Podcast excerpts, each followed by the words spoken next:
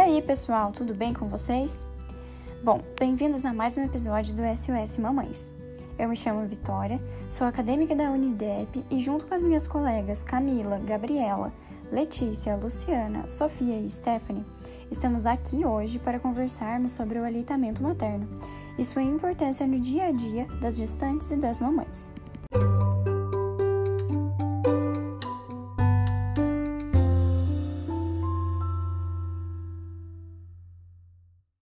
Segundo a OMS a Sociedade Brasileira de Pediatria, recomenda seu aleitamento materno por dois anos ou mais, sendo de forma exclusiva nos primeiros seis meses. O leite maduro ele só é filtrado por volta do décimo dia pós-parto. Nos primeiros dias, a secreção láctea é chamada de colostro, que contém mais proteínas e menos gorduras do que o leite maduro e é rico em anticorpos.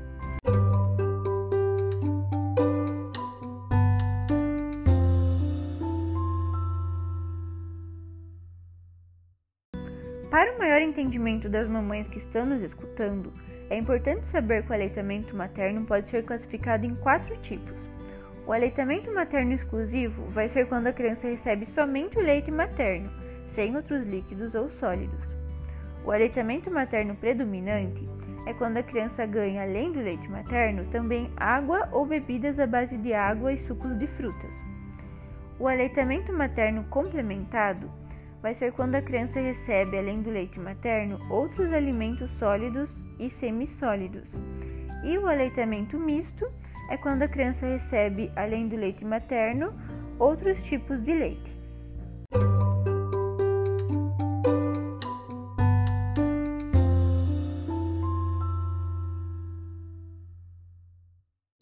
Então, o aleitamento materno traz muitos benefícios, tanto para a mãe quanto para o bebê. Vai evitar nova gestação, diarreia, infecção respiratória. Vai diminuir o risco de alergias, hipertensão, colesterol alto e diabetes. Possui um efeito positivo no desenvolvimento cognitivo. Irá proporcionar um menor custo financeiro à família e uma redução da mortalidade infantil. E também protege contra doenças na mulher que amamenta, como o câncer de mama e de ovário e diabetes tipo 2.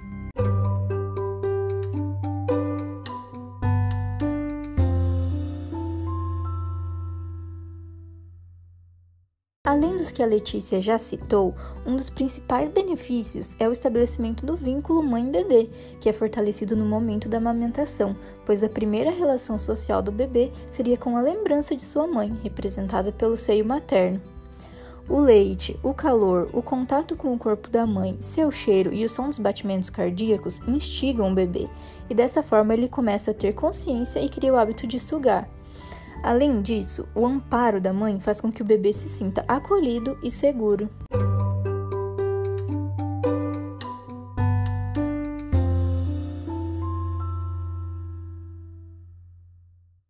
Agora que já falamos sobre os benefícios do aleitamento materno, vamos debater sobre o posicionamento correto para a amamentação do seu bebê. É importante que o rosto do bebê fique voltado para a mama e o nariz fique em frente ao mamilo. O corpo do bebê deve estar próximo ao da mãe, com a cabeça e tronco alinhado, e o bebê deve estar bem apoiado, cuidando para não ficar com o pescoço torcido.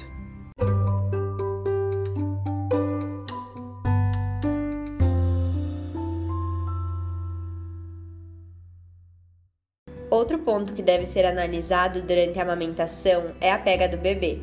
Assim, a auréola ela deve ficar um pouco mais visível acima da boca do bebê e ele deve estar com a boca bem aberta. O lábio inferior ele deve ficar virado para fora e com o queixo tocando a mama.